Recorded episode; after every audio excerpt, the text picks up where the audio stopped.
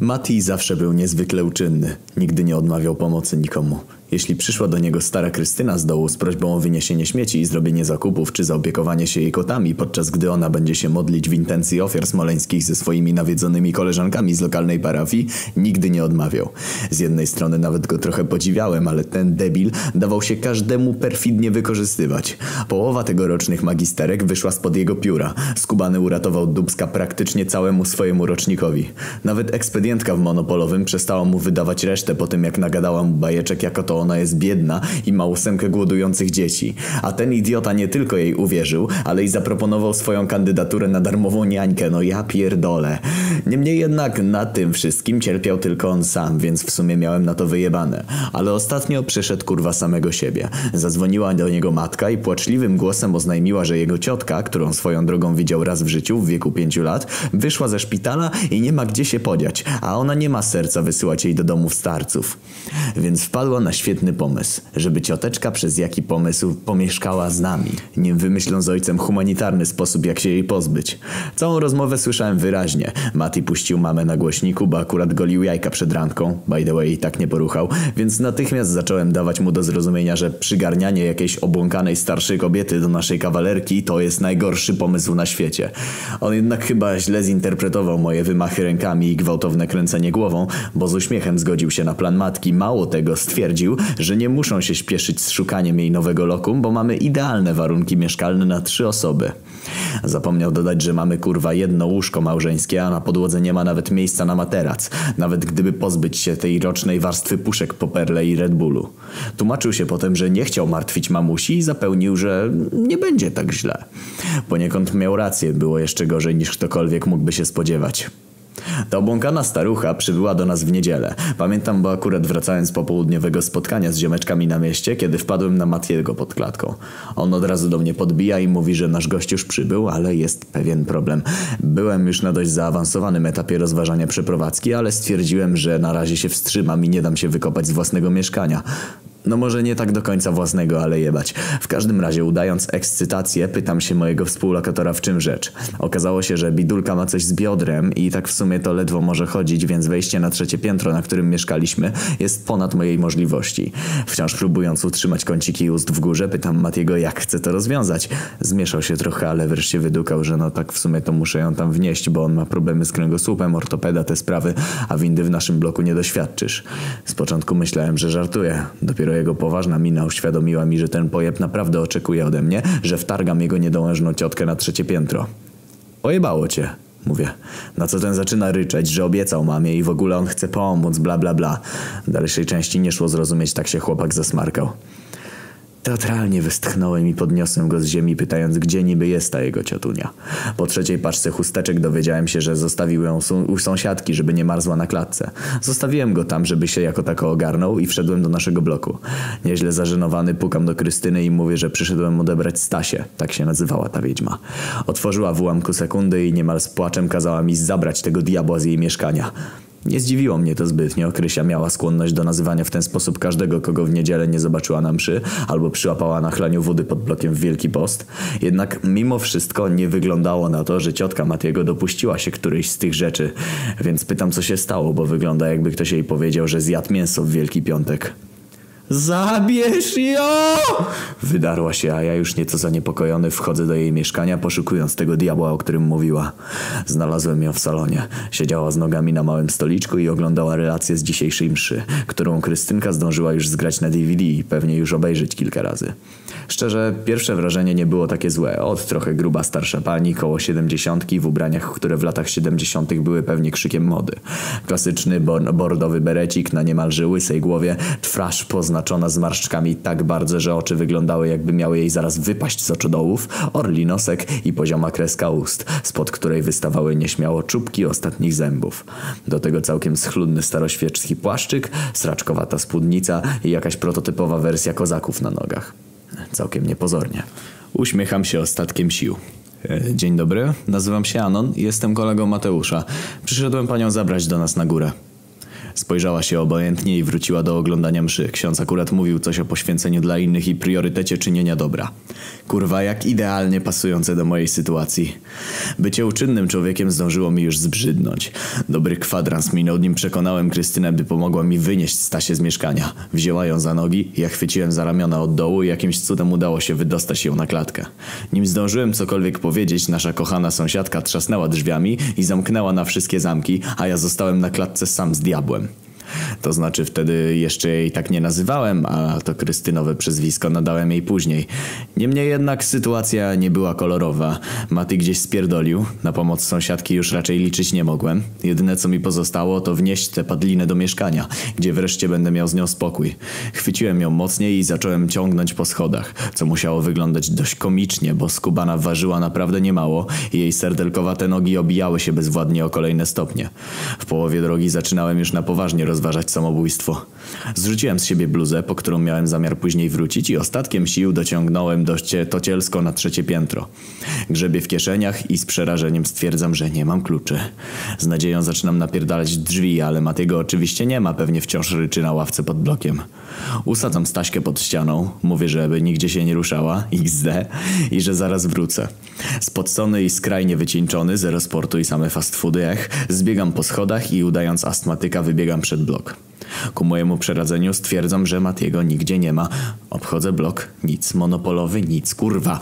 Ostatkiem sił doczołguję się z powrotem do bloku, po drodze planując szczegółowo morderstwo tej spierdoliny, która skazała mnie na tak okrutny los. Sam pewnie poszedł się najebać na mieście, pękając z dumy, jak pięknie udało mu się mnie wyruchać. Już prawie dochodzę do klatki, kiedy widzę znajomą sylwetkę na horyzoncie. Już otwierał mordę, kiedy moja pięść nawiązała bliższy kontakt z jego zębami. Gdzie ty do chuja byłeś? Wiesz co ja tu przeżyłem? Drę się ochrypłym głosem. Poszedłem odebrać jej bagaż, który zostawiła w taksówce. Zaczyna szlochać. Jak się później okazało, ta walizka była zupełnie pusta, czym ostatecznie mnie uspokaja. Kładę się obok niego i leżymy na chodniku jak dwaj bezdomni. Jeden wyglądający jakby miał zaraz wypluć płuca i drugi zanoszący się tak przejmującym płaczem, że nawet Krystyna otworzyła na chwilę okno, żeby sprawdzić co się dzieje. Gdzie ona jest? Pyta wreszcie Mati. Zostawiłem ją pod naszymi drzwiami, bo kluczy zapomniałem, mówię mu.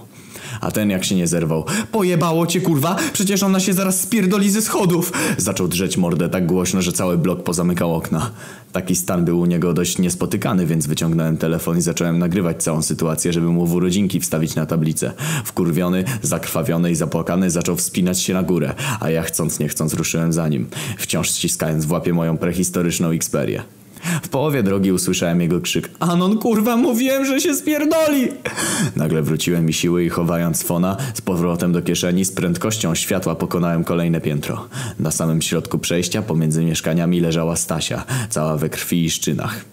Wyglądało na to, że potknęła się o stopień i z całej siły przyjebała łbem o beton. Mati stanął nad nią i już zaczynał reanimację, kiedy otworzyła oczy. Spojrzała na nas obojętnie i jak gdyby nigdy nic wstała. Drapiąc się po głowie otworzyła drzwi do naszego mieszkania i wcisnęła się do środka. Wtedy uświadomiłem sobie, że klucze miałem w bluzie, którą zrzuciłem z siebie po drodze. Spojrzałem przerażony na Matiego, który był nie mniej zdziwiony i zesrany ode mnie. Wyglądał jak gówno. Cały ryj we krwi i glutach, ubranie brudne od ziemi. Kurwa, nic tylko jebnąć profilówkę. Zamroczeni weszliśmy do naszej kawalerki. Stasia beztrosko drzemała sobie na naszym łóżku, śliniąc moją poduszkę i plamiąc pościel krwią, która cały czas płynęła z jej bułba po bliskim spotkaniu z betonem. W całym pokoju jebało szczynami tak, że ledwo dało się oddychać. Obaj byliśmy tak wyczerpani, że zamknęliśmy drzwi i skuliliśmy się na podłodze idąc spać z nadzieją, że gdy się obudzimy okaże się, że to wszystko było tylko złym snem. Cóż, nie było. Kiedy wstaliśmy, cali spoceni i wciąż kurewsko brudni, Staśka leżała sobie na łóżku z szeroko otwartymi oczami i patrzyła się na nas pustym wzrokiem. Kurwa, więc to nie był sen. Westchnął Mati, który wreszcie zrozumiał, jak wielki błąd popełnił. Fu w ogóle od tamtego feralnego dnia stał się kurewsko wulgarny, co było do niego zupełnie niepodobne. Rychło w czas się ogarnąłeś, kurwa. Mówię mu i podnoszę się z podłogi.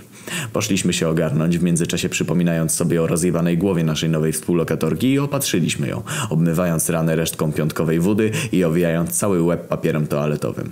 Wyglądała upiornie, ale przynajmniej nie przeszywała nas już tym mrożącym krew w żyłach wzrokiem. Siedliśmy na krzesłach i zaczęliśmy myśleć, co robić dalej. To znaczy, jak wypierdolić ją z naszego mieszkania w jak najmniej brutalny sposób. Kazałem Matiemu zadzwonić do matki i powiedzieć, że może sobie ją zabrać, ale ten jebany aniołek stwierdził, że mm, głupio by mu było i żeby poczekać z tym chociaż tydzień. A ja, idiota, się na to zgodziłem. Tak rozpoczął się najgorszy tydzień mojego dotychczasowego życia.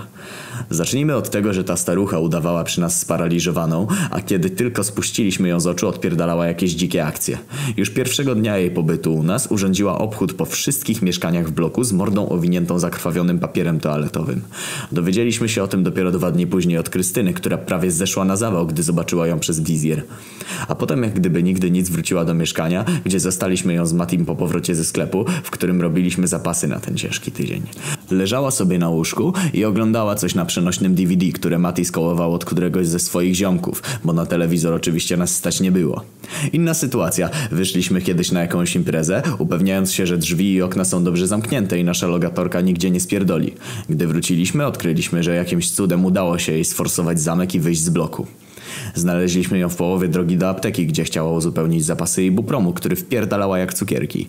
Potem tłumaczyła się łamiącym głosem, że ją porwali i porzucili na ulicy. A propos ibupromu, ta pojebana starucha była od niego uzależniona. W zasadzie to ogólnie od leków, ale ibuprom był jej kurwa ulubionym. Wsypywała sobie całe paczki do szklanki i żarła to jak MMS-y. Zapatrzona w jeden z filmów, które Mati wypożyczył razem z DVD. A kiedy próbowaliśmy jej je wyrywać, to wsypywała sobie całość do mordy, nim zdążyliśmy cokolwiek zrobić.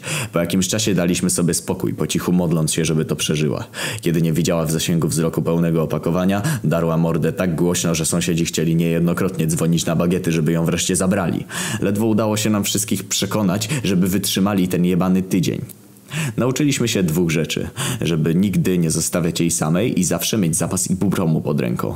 Drugiej nocy spędzonej u nas obudziła się koło drugiej i zeżarła wszystkie zapasy jakie mieliśmy, po czym zaczęła się drzeć, że chce więcej. Tak się pechowo złożyło, że zarówno ja jak i Mati byliśmy tak najebani, że totalnie ignorowaliśmy jej dzikie okrzyki i spokojnie sobie drzemaliśmy na podłodze przy samych drzwiach. Na wszelki wypadek, gdyby coś jej odjebało i chciała wyleźć w środku nocy. Kiedy zobaczyła, że jej wrzaski nie robią na nas żadnego wrażenia, wzięła telefon i zadzwoniła pod 997, rycząc do słuchawki, że ibuprom jej się skończył i chce więcej. Na szczęście wzięli ją za śmieszka i kazali spierdalać. Znaczy, nie wiem czy tak do końca na szczęście, bo wkurwiła się tak, że słychać ją było na całym osiedlu. Wiem, bo koleś, który mieszka dwie ulice dalej opowiadał później, że słyszał ryk niedźwiedzia w środku nocy. Podnieśliśmy głowy i zamroczeni obserwowaliśmy bieg wydarzeń. Zaczęła rzucać się po całym pokoju, drąc japę i machając rękami. Rozjebała krzesło i DVD, za które Mati musiał później płacić niemałą sumkę, a potem przez dobre parę minut waliła rękami w szybę, po tym jak zobaczyła jak dobrze strzeżone są drzwi. Na szczęście rozbolała ją chyba ręka, bo szybko się poddała. Wpadła za to na inny pomysł, zaczęła szczać. Po całym kurwa pokoju, łóżko, stół, ściany, wszystko w szczyrach. Potem chyba się trochę uspokoiła i poszła spać. Kiedy następnego dnia z Matim łączyliśmy w jedną całość wszystkie nasze przebłyski wspomnień z tego, co się działo tamtej nocy, zgodnie doszliśmy do wniosku, że mimo wszystko dobrze się złożyło, że nie musieliśmy tego oglądać. Cały pokój wyglądał jak jebane pole bitwy. Wszędzie walały się drzazgi z rozjebanego krzesła, oczywiście jebało szczynami tak mocno, że następne pół roku nie zamykaliśmy okna, no i na dodatek wyszło na jaw rozpierdolone DVD. A Stasia siedziała zadowolona z siebie na łóżku i gapiła się na nas tym swoim spojrzeniem Macierewicza. Nawet Mati już powoli miał dość, a to nie był koniec. Prawdziwa zabawa była z jedzeniem. Stasia okazała się prawdziwym francuskim pieskiem i nasza dieta, złożona głównie z kepsów i zupek chińskich, nie przypadła jej do gustu. Zadowoliła się dopiero żarciem z lokalnej garmażerki, gdzie wykupiliśmy sobie tygodniowy abonament na pierogi ruskie. Trzeba przyznać, że apetyt to ona miała niezły. Wpierdalała po 20 pierogów dziennie. Znaczy, tak nam się wydawało, bo jak się później okazało, ta pojebana kobieta chowała część na później. Dosłownie wciskała pomiędzy fałdy tłuszczu, kitrała po kieszeniach. Ogólnie upychała te jebane pierogi wszędzie, gdzie tylko można było. Do dziś je znajdujemy upchane za oparciem łóżka, wciśnięte pod materac, zmagazynowane po zewnętrznej stronie parapetu. Tak się niefortunnie złożyło, że w tamtym okresie zarywałem do jednej lożki. Z ryja 7 na 10 z charakteru max 4, ale desperacja robi swoje. Byliśmy umówieni na czwartek, więc mówię do Matiego, że musi zostać ze Stasią, bo ja idę poruchać. Zrobił przerażoną minę i wyznał, że on też dzisiaj miał plany i niespecjalnie wchodzi w grę ich zmiana. A jak się już nauczyliśmy, zostawienie tego demona samego to bardzo, bardzo zły pomysł. Pozbawieni innych możliwości udaliśmy się do Krystyny. Kiedy usłyszała naszą bagalną prośbę, zatrzasnęła nam drzwi przed nosem i mruknęła, że idzie na spotkanie kółka różańcowego. Popatrzyliśmy z Matim na siebie i wymieniliśmy porozumiewawcze uśmiechy. Godzinę później odstawiliśmy Stasię na zakrystię z miesięcznym zapasem ibupromu, prosząc proboszcza, żeby w miarę możliwości miał na nią oko i radośnie poszliśmy każdy w swoją stronę. Niestety z randki nic nie wyszło, jak się okazało ta głupia cipa kompletnie o niej zapomniała, więc samotnie skoczyłem na kepsa. Cienkie mieszane czosnkowe, o tak. E, już w drodze do kościoła wiedziałem, że coś nie gra. E, wywnioskowałem to z czterech radiowozów i dwóch karetek pogotowia stojących na kościelnym parkingu. Biegiem ruszyłem na zakrystię, przepychając się przez ciekawski tłum. Po drodze wpadłem na Matiego, który był równie przerażony co ja i, co, i razem wbiliśmy się do środka, gdzie proboszcz kończył właśnie zeznawać przed jakimś gliną z notesikiem.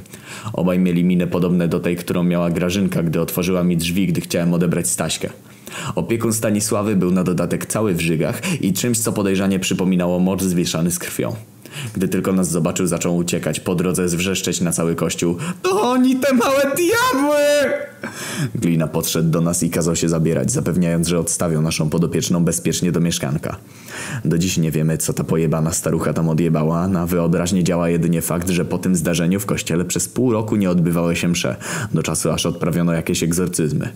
Pisali o tym w gazetach, choć nigdzie nie mówiono, co spowodowało taki stan rzeczy. Zgodnie stwierdziliśmy, że lepiej o tym nie rozmawiać i liczyć na to, że parafianie nie skojarzą nas z tymi wydarzeniami. Skorzystała za to Krystyna, która nie odzywała się do nas po dziś dzień. A Stasia rzeczywiście trafiła do nas bez szwanku, z upiornym uśmiechem, do którego zdążyliśmy się już przyzwyczaić i kilkunastoma pudełkami po ibupromie, który wpierdoliła. Wreszcie nadszedł ten dzień. Mati spojrzał przekrwionymi oczami na nasze mieszkanie, wypełnione niezliczoną ilością opakowań po ibupromie. Na obszczane ściany i sufit, na obklejone taśmą okno i drzwi, w których dorobiliśmy dodatkowy zamek. Ze smutkiem przeniósł wzrok na mnie i mogę się założyć, że myślał wtedy o Krystynie, która dzięki nam ma teraz traumę do końca życia. Sięgnął do kieszeni bluzy i wyrzucił z niej dwa zagubione pierogi, po czym wyciągnął telefon. Spojrzał na mnie pytającym wzrokiem. Ja z kolei odwróciłem się w stronę Staśki, otoczonej tymi pierdolonymi pierogami, które nie mieściły się już nigdzie i oczywiście kilkudziesięcioma opakowaniami ibupromu. Nie była jej nawet potrzebna pościel, spała zakopana w nich po same uszy. Wyglądało to dość strasznie, ale przynajmniej nie musieliśmy na nią patrzeć. Zdarzało nam się nawet zapominać o jej obecności. Spojrzałem na Matiego i pokiwałem głową. Odniósł telefon do ucha i patrząc na mnie z uśmiechem wybrał numer swojej matki.